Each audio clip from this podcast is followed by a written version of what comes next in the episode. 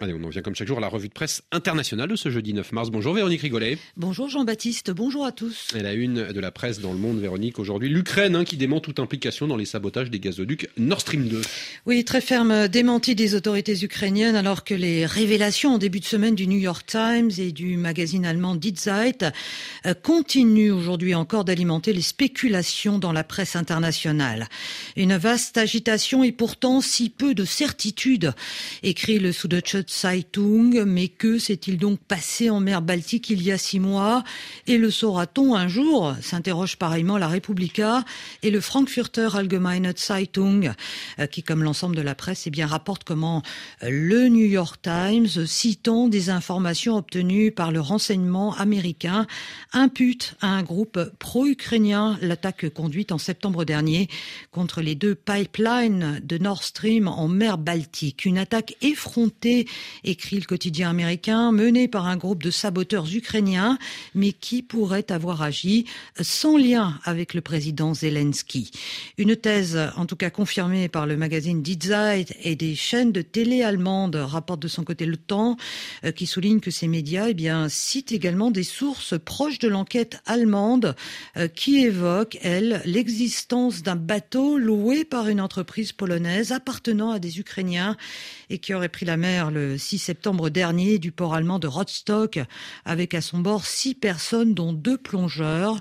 Le bateau, depuis retrouvé, eh bien, montrerait des traces d'explosifs selon la justice allemande. Une piste ukrainienne, Véronique, après les pistes américaines et russes hein, qu'il convient de prendre avec euh, prudence malgré tout. Euh, c'est le sentiment qui domine en tout cas dans la presse après les démentis de Kiev. Le ministre allemand de la Défense, Boris Pistorius, appelle d'ailleurs à la prudence, rapporte le Guardian, mettant en garde contre des conclusions hâtives et soulignant la possibilité que cette opération de sabotage ait pu être conduite sous faux drapeau pour justement accuser l'Ukraine. Sentiment partagé par de nombreuses analyses dans la presse aujourd'hui.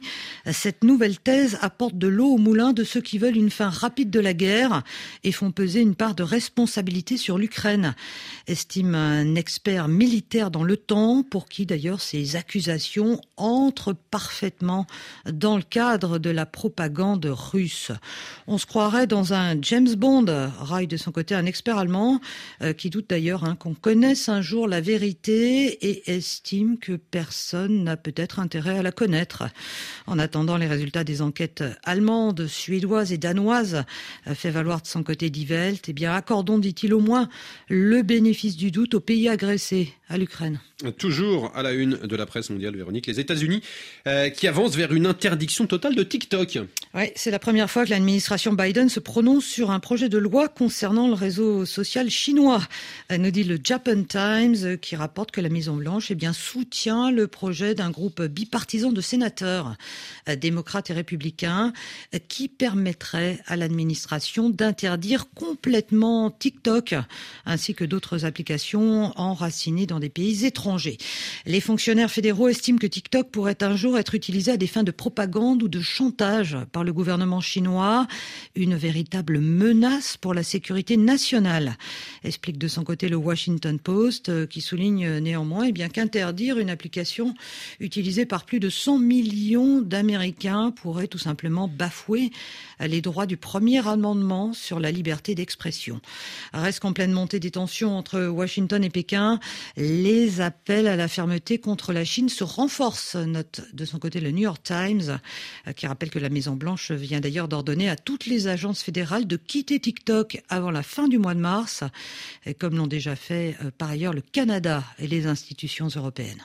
Et puis Véronique, on termine euh, cette revue de presse par une révolution génétique en cours au Japon, hein, où des scientifiques euh, ont créé pour la première fois des souris avec deux pères biologiques. Oui, deux papas, et voilà qui ouvre des possibilités radicalement nouvelles en matière de reproduction, explique le Guardian, euh, qui salue une avancée scientifique majeure. Une véritable première, s'enthousiasme également le Daily Mail, qui décrit comment des chercheurs japonais ont donc réussi à créer sept souris avec deux pères biologiques utilisant, écoutez bien, des cellules de peau d'une souris mâle euh, pour former un ovule viable qui a ensuite été fertilisé. Une avancée qui pourrait permettre à deux hommes d'avoir des enfants sans mère porteuse, ajoute le tabloïd britannique.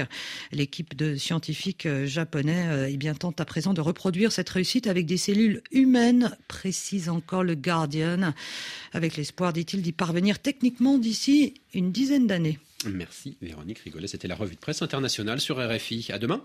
À demain.